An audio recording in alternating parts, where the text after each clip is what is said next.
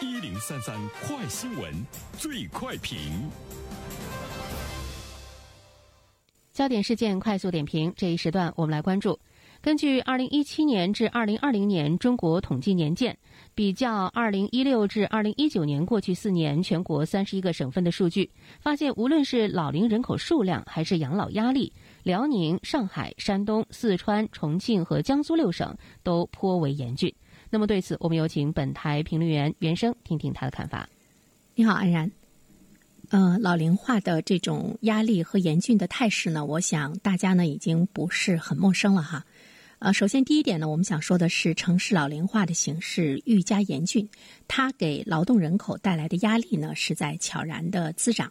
呃，刚才我们说到的上海、辽宁、山东、四川、重庆、江苏、浙江迈入到了 百分之十四 的深度老龄化，未来三十年呢，全球会进入老龄社会，而我们国家将会进入到超老龄社会。呃，这就是说我们进入到这个呃老龄社会的这个速度呢是日渐的加快，这个速度可能会快于全球的平均水平。未富先老已经成为我们需要面对的一个非常独特的现象。那么老人的数量越来越多，给劳动人口带来的压力呢是悄然增长。有一个数据呢叫做抚养比，分为少儿抚养比和老年抚养比。呃，这里面呢我们会看到我国老年抚养比一直在上涨，从八二年以来，少儿抚养比呢一直在下降，而且在这个过程中有两个省份出现了交叉，其中呢就包括我们辽宁。二零一八年的辽宁和广东，虽然两个省份的总抚养比都是百分之三十三，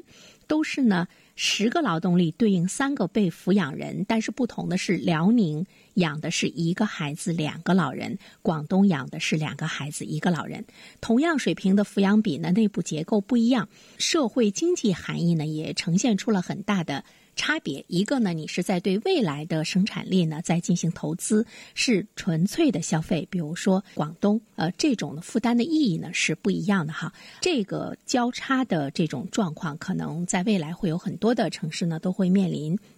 第二方面，我们想说的是，其实作为一个城市来说，如何体面的老去，这是呢每一个城市呢必须要关注到的一个问题。我们经常会说不知老之将至，但是城市呢不能不知老之将至。从政府的态度中呢，我们也看到了一种积极的面对。比如说，关于人口老龄化，在制定十三五规划建议中，具体的提法是人口老龄化加快；制定十四五规划建议中，变为实施积极应对人口老龄化国家战略。这个积极两个字呢是值得我们关注的，怎么样理性的把城市快速老龄化的趋势对标呢世界上比较做的比较不错的城市，对于我们来说呢是他山之石。目前在我们国家来说，很多的城市呢都是呃在呢吸引这个人才，现在呢已经变成吸引人口，但是依然呢还是有门槛。但是我们看到了像这个伦敦、巴黎这样的典型的世界城市，他们对人口流动都是采取了完全开放而没有约束的这样的一个态度，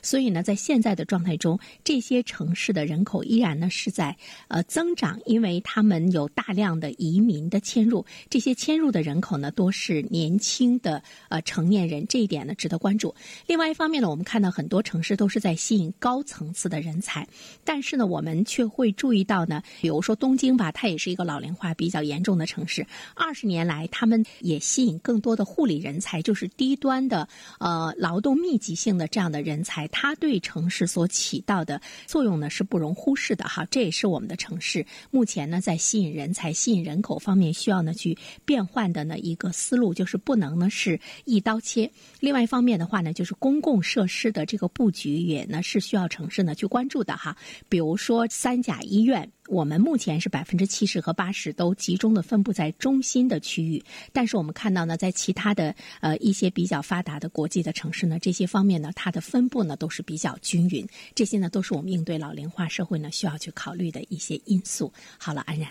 好，感谢袁生。